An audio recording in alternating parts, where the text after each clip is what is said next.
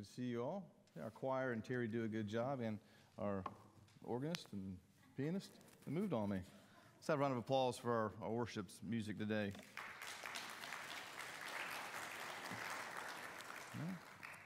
July 3rd, good to have everybody together. We do this maybe once or twice a year, and so it's good to be able to do it, and uh, good to have y'all in here with us today. Well, one of the freedoms that we have in Christ, as we continue to talk about freedom, is, is the freedom to love other people, the freedom to, to love others. And, and we can love them especially, especially when they don't deserve it, or when we don't want to love them, or we don't even have that desire to do so. Indeed, that's one of the ways that people know that we are genuine Christians is when we love others. But what do we mean by love? When we talk about love, what, what do we mean when we talk about love? Well, we're looking at a passage today in, in Galatians 6 that gives us an idea of what we mean. What does love look like in action? What does love look like? Chapter 6 of Galatians, starting in verse 1. Paul says, Brothers, if anyone is caught in any transgression, you who are spiritual should restore him in a spirit of gentleness. Keep watch on yourself, lest you too be tempted. Bear one another's burdens and so fulfill the law of Christ. For if anyone thinks he is something when he is nothing, he deceives himself. But let each one test his own work, and then his reason to boast will be in himself alone and not his neighbor, for each will have to bear his own load. Verse 6. Let the one who is taught the word share all good things with the one who teaches. Do not be deceived. God is not mocked, for whatever one sows, that will he also reap. For the one who sows to his own flesh will from the flesh reap corruption. But the one who sows to the Spirit will from the Spirit reap eternal life. And let us not grow weary of doing good, for in due season, we will reap if we do not give up. So then, as we have opportunity, let us do good to everyone, and especially to those who are of the household of faith. Father in heaven, we thank you, uh, Lord, for this time together. Uh, we thank you for this weekend you've given us. We thank you for choosing each and every one of us today to, to, be, to be born, most of us, if not all of us, and to live in the United States of America. Lord, as we heard today, that religious freedom is a fragile thing. We have to work for it. Even today, we have to work for the, the, the, freedom to not only to worship, but the freedom, Lord, to be able to be Christians in public, to be able to have our values follow us even in our workplace. And so we thank you, Lord, that we're able to do that here where there's so many Christian brothers and sisters who cannot do that across the world. So let us be thankful to you, Father, and let us continue to spread the love of Christ throughout the world so that we can influence other cultures, other governments to also allow those uh, in, under their care to have that freedom to worship. Lord, we thank you so much uh, for what you've given us in Christ Jesus. We thank you that we've been given ultimate freedom from sin and from, the, and from, and from judgment and from hell, Lord, through uh, your Son's work on the cross. Lord, we love you. I, I pray that you speak through me today, that my words are yours. We ask these things in Jesus' name. Amen. Today, I want to show you three ways that we, can, we have the freedom uh, to show love to others. Three ways we show love to others through that freedom. Number one, uh, we have the freedom, in, as we love others, to restore others. We have the freedom to restore them, to restore them.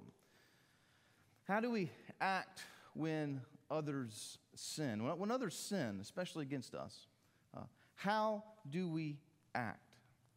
Uh, do we judge them for it? Do we say, huh, that's, that's what they deserve? You know, many times I catch myself thinking that, if I'm not honest with you. I see someone uh, called in a sin and something happens to them, I'm like, oh, God's justice. Sometimes I think to, to myself about that. Or do we ignore it and we just say, well, you know, no one's perfect? No one's perfect. Or if we have the opportunity, do we roll up our sleeves and help them in their sin? That's maybe an option we haven't thought about. A, we can be quick to judge them and criticize them. B, we can be, we can be uh, quick to say, well, you know, no one's perfect, everyone sins. Or C, do we get in the pit with them? Do we look at restoring them? See, Scripture tells us specifically when our brothers and sisters in Christ are caught in sin, he tells us, verse 1, what to do. He says in verse 1 Brothers, if anyone is caught in any transgression, you who are spiritual should restore him in a spirit of gentleness. Doesn't say when someone's caught in sin, just pray for him and leave him alone. Doesn't say when someone's caught in sin, you know, just just uh, just don't worry about it. Just uh, everybody is a sinner. It says no. If you are spiritual, if you're following Christ and, and someone's caught in sin, you need to restore them. You have to roll your sleeves up and, and help them. Caught, that's what he says. If anyone is caught in any, transgression, any transgression, caught has the idea of stalling. Have you ever been in a stalled vehicle before? That's a frustrating feeling. I remember when I was in college, I switched cars with a guy. He went on a trip and he needed an SUV. And so he gave me his little sports car. And I said, Sure, well, I'll, you can have mine. and I'll take yours. And I never told my parents I did this. Probably shouldn't. But anyway, uh, switched cars with him. And Emily and I were dating. I went to go pick her up. And uh, before he gave me the keys, he says, Now you can drive a stick, right? You know? And I, I had driven a stick years ago. I was like, Yeah, sure, I can drive a stick. So I went in the parking lot and, and, and, and before I picked up my girlfriend at the time, now my wife, I said, let me make sure I can drive this thing. And I was stalling in the parking lot and you know, I was tearing his engine up probably. Eventually, after about 20 minutes, I got the hang of it again, right? But it's, a, it's, it, it was a, it's a frustrating feeling when you stall a car, if you're in a car that has stalled and you're not going anywhere and you're stuck. Um, you're not moving forward, you're just sitting there. Now, there will be times when fellow Christians they stall in their spiritual life. They're running well, they're following Jesus well, and then they stall out. Paul says the stalling is due to transgressions. Uh, this word can also be translated trespasses or sin.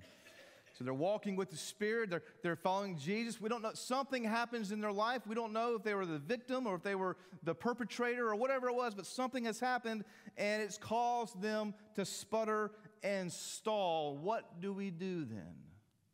Well, we have the freedom in Christ to help them. We have the freedom to respond. It says we gently restore them. Gently restore. Restoring has the idea of fishermen mending their nets, putting their nets back together. It has the idea of surgeons setting a fractured bone, putting it back together. You wouldn't want a surgeon hastily setting your bone. You would want him to be gentle, wouldn't you? Be gentle. Well, about a year ago, I injured my pinky finger. You see, you might be able to see this wrap I have on it and uh, was walking down the stairs to the beach there on our vacation, and I had my hands going down the railing. And underneath the railing, how they had made it, there's a piece of wood up underneath the railing. So I went down, I was kind of running down the steps, and my finger hit up underneath that piece of wood, just hit it, poof, right? Just right on it. Just jammed it. I was like, oh, that hurts really bad, right? But you know, you got four kids and a wife going on the beach, so I'm like, okay, I'll be fine. And, you know, and, and Months later, I didn't feel it. Uh, but you know, I got this three-year-old I'm constantly chasing around the house and picking up, and you know, changing diapers and changing clothes and all this kind of thing. And and for the last few months, it's I've re, been re-injuring this finger, and it kind of won't go away. And then when it feels good again, then I'll do something where I'll hit it and it hurts again. So I finally asked my doctor about it. about a year later, I said, "Listen, I got this nagging pinky injury." And it just, uh, like, what do I need to do? Do I need to just put it in a splint?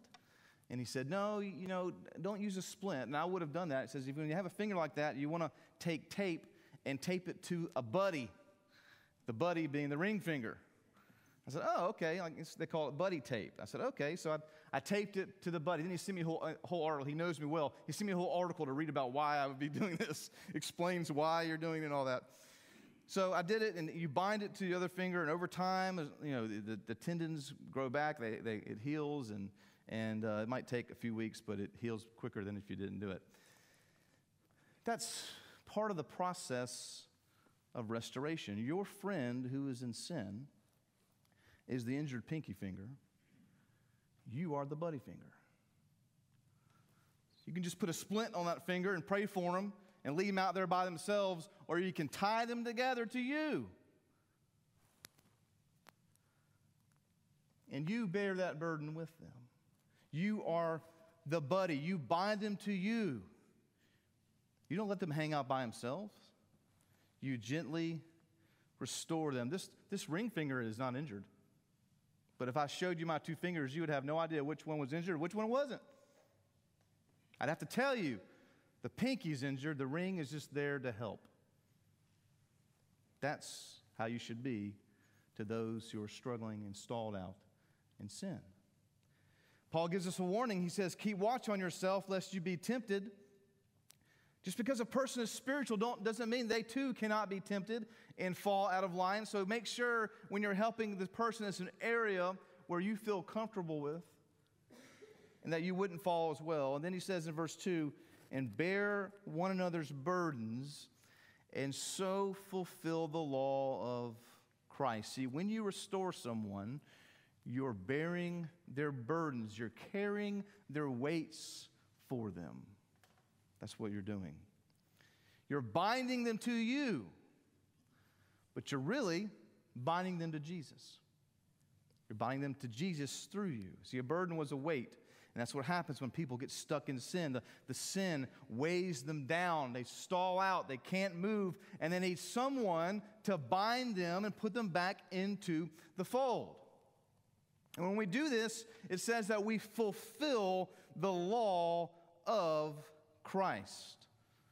What's the law of Christ? Well, it's, it's kind of a play on, on words, a phrase of the false apostles who taught that in order to be saved, you had to have Jesus, but you also had to obey the law of Moses. Well, Paul says, no, you obey the law of Christ. What's the law of Christ? It's the law of love. Gently restoring others is the law of love. It's, it's loving to, to reach down and help someone if they stalled into the pit. It's loving to, to, to pick them out. We don't want to break them. We don't want to make things worse. We want to help them. But keep in mind that the person who has stalled out could just as easily be us. Verse 3 says, For if anyone thinks he is something when he is nothing, he deceives himself selves. See, sometimes we can start to view ourselves as better and think, look at that person who stalled out over there. Why, why would they do that? They know better than that. How do you think that could happen? And we start thinking, man, I, I would never have fallen that way. I never would have stalled that way. How, how does that happen? How could that happen? And we start thinking to ourselves, can you believe they did that? And we call someone on the phone and say, Did you hear about so and so? Can you believe they did that? Can you believe this happened? A number of months ago, uh, news came out that a, a, a, pastor had done something. And I called all my pastor friends, and we were just like, wow. We were shocked, but we all knew that any person's capable of it. And that's the, what, the, the, the mind we need to have. That, yes, this is sad, but we need to help them. We need to help them. We don't need to deceive ourselves and believe a lie about who we truly are. So we reach down and we restore others because we know that that just as easily could be us. And if we were stalled out and if we were in the pit, we would have loved for someone to come and gently restore us. Amen? So we restore them. Verse 4 But let each one test his own work, and then his reason to boast will be in himself alone and not in his neighbor. What this means is that when we scrutinize our own selves, by the same measure we scrutinize others. We think to ourselves, this person is stalled out over here, but I wonder how that happened. That could probably happen to me. Maybe there's a situation where that could have happened to me. And so we get a better reality of who we are versus who we think we are. And we compare that to who we're supposed to be loving, and we gently restore that brother or sister. Then he says in verse 5 for each will have to bear his own load. Well, the word for load, it can be used to, to describe something as simple as a backpack or carrying weights or the load of a cargo ship. The, the point is that we all have our own burdens. Some are easier for us, some are harder for others, some have harder, bigger burdens. And many times that burden is tied to the fact that they have stalled out. So, in Christ, we have the freedom, the ability to gently restore those who have fallen away. Secondly, we also have the freedom to encourage others. We have the freedom to restore others. We have the freedom to encourage others. In every conversation you have with someone, you have a choice, you have the freedom to make. You can be critical and uncaring, judgmental. There might be a time to be critical. I'm not saying there's never a time for that but unlovingly critical, unlovingly uh, uncaring, or you can choose to be encouraging. It's a choice. God's not going to make you be that way. The Holy Spirit's going to lead you in a way, but it's your choice and your freedom to be the kind of Christian that you wish someone would be if you were in their shoes. You have the choice to be encouraging. As we're loving those that need love, we need to focus on encouraging them. Most of the time is when someone has stalled out in sin, they know, if they're Christians especially, they know what's the problem. They know the problem. You know? It's easy for me when I'm talking to my children or any, any adult. It's easy for me, someone I know really well, to tell them, well, here's why you're having problems. But they know.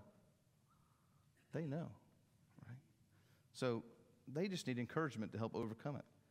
Verse 6, he says, Let the one who's taught the word share all good things with the one who teaches. Paul is saying that there will become a day where we may need someone else to help get us out of the stall. And when that happens, the student, so to speak, is helping the teacher. So we encourage when we encourage, we realize that this is how we would want to be treated. And then he adds this in verse 7 Do not be deceived. God is not mocked, for whatever one sows, he will also reap. See, often people fall into sin thinking that, that they can maybe say they're a Christian, but live a different way. And that's how they end up being in sin. I have freedom in Christ to live however, and then they start taking liberties that they shouldn't take. Paul says this is mocking God. But he says God can't be mocked because there are consequences to our actions. Every day I get this truth as I teach my three and a half year old that there's consequences to his actions. Consequences. But he's stubborn. I tell you what, he knows the consequences. But there's a little part of him that thinks that he's going to get away with it A little part of it that thinks that he's going to get away with it. He came up behind me the other day with a, with a little play sword. I told you last week about how he has all these swords and, and guns from his older siblings that he shouldn't be having. And he just whacked me in the back with it. Just hit me. I said, John David, what are you doing? So he was disciplined right there on the spot. He knows better. He just couldn't help himself. Listen, we laugh because we can visualize it, and we laugh because we know that we're the same way. Amen? There's times we just can't help ourselves. But unfortunately, there, that sin still has a consequence. So no matter if we deceive ourselves or not, he says we're going to sow what we reap. See, people who are stuck in sin, they're going to have the consequences of their sin. They don't need you to give them more consequences, they need you to give them encouragement. They need you to help them out and encourage them. The consequences are going to be there. They need you to love them and encourage them. God's not going to be mocked. The consequences will come. So we're there to encourage.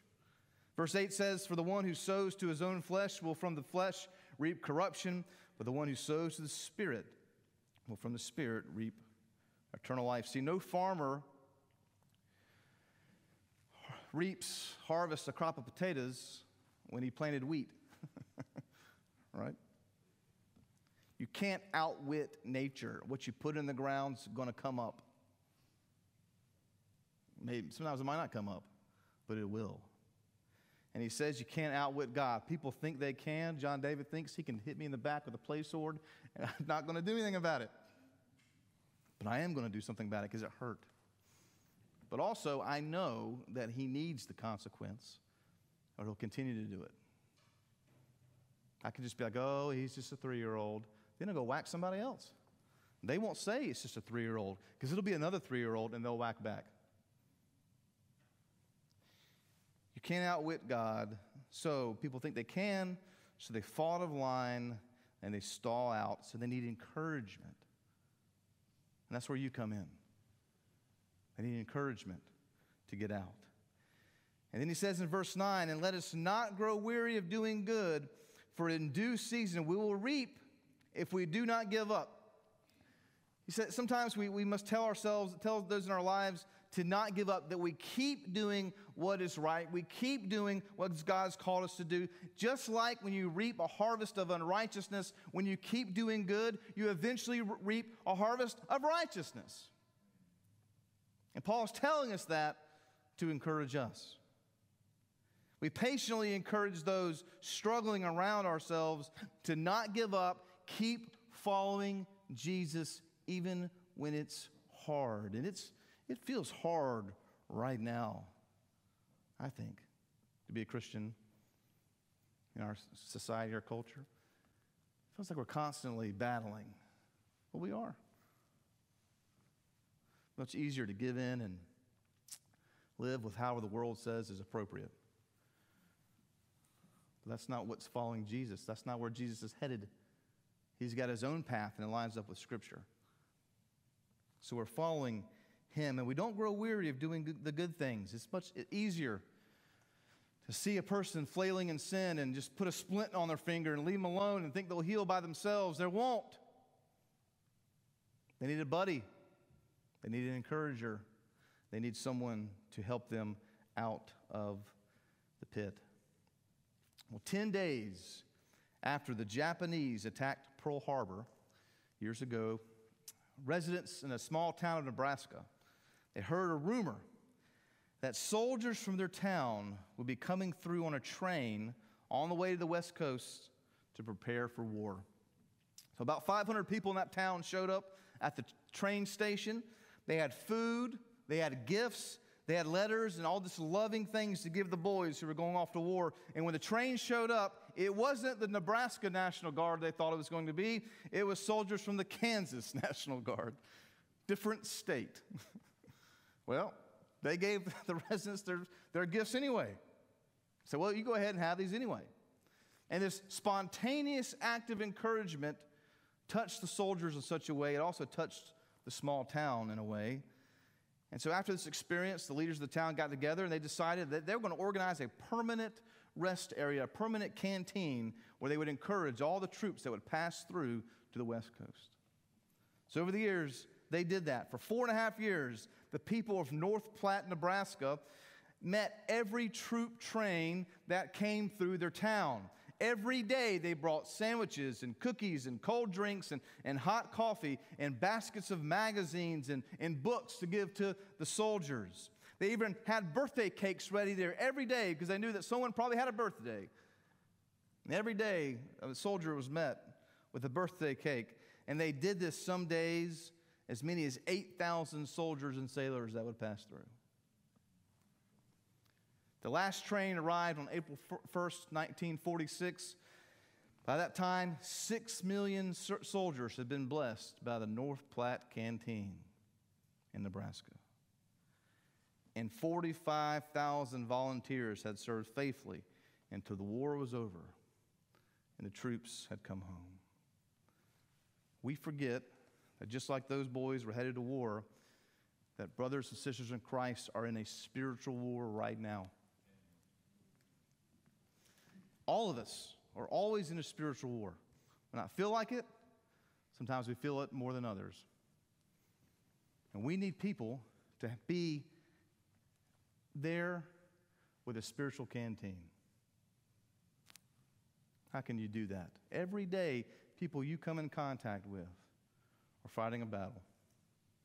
Every day, some might be stalled out, some might be revving the engines. We don't know where they're at. But every day, there is a battle. Their train stops, and they need encouragement. We have the freedom to be those encouragers. And finally, number three, we have the freedom to bless others. When we love people, we, we help them, we encourage them, we restore them, we bless them. He says in verse 10 So then, as we have opportunity, there will be opportunities we have, recognize them, and let us do good to everyone, and especially those who are the household of faith. We're called to bless all people, but especially Christians the household of faith. I think this is interesting too, because sometimes I think we get this flipped around. I saw a little uh, funny meme today that had a picture of a little play dinosaur laughing around from Toy Story, and it said, "This is, this is uh, the parent at home," and then it showed the T Rex from Jurassic Park tearing up something, or, or that's, this is the parent in the first one was This is the Parent Out in Town with their friends, the happy go lucky play dinosaur from Toy Story. And then it had a picture of the T Rex from Jurassic Park tearing something up, said, This is the parent at home. It shouldn't be that way.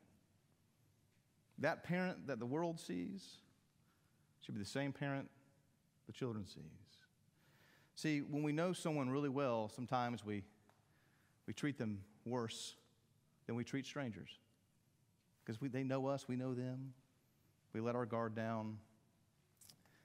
Paul says we need to bless everyone, especially the household of faith, especially in your house, especially in the house of God. You should not be treating fellow brothers and sisters in Christ worse than you treat the bank teller down the street. Anything, you should be treating them better. That's for all of us we have the freedom to bless those Christians, especially those that we know well. Are we using our freedom to do that? You're going to hear a lot about freedom tonight. I love watching the, the uh, Fourth of July specials on TV. Tomorrow you'll see some of them. You hear a lot about freedom. They don't really explain what that is a lot of times. Media just talks about it. They don't really get into what all that means. But as a Christian, it means something even different. We have the freedom to love others, the freedom to worship, the freedom to, to, to, to share our faith, the freedom to bless other people. This 4th of July, as you're eating those baked beans and grilling hot dogs and hamburgers, think about the freedom not only you have to be an American, but the freedom you have to follow Jesus and how that positively affects or should positively affect everyone who crosses your path.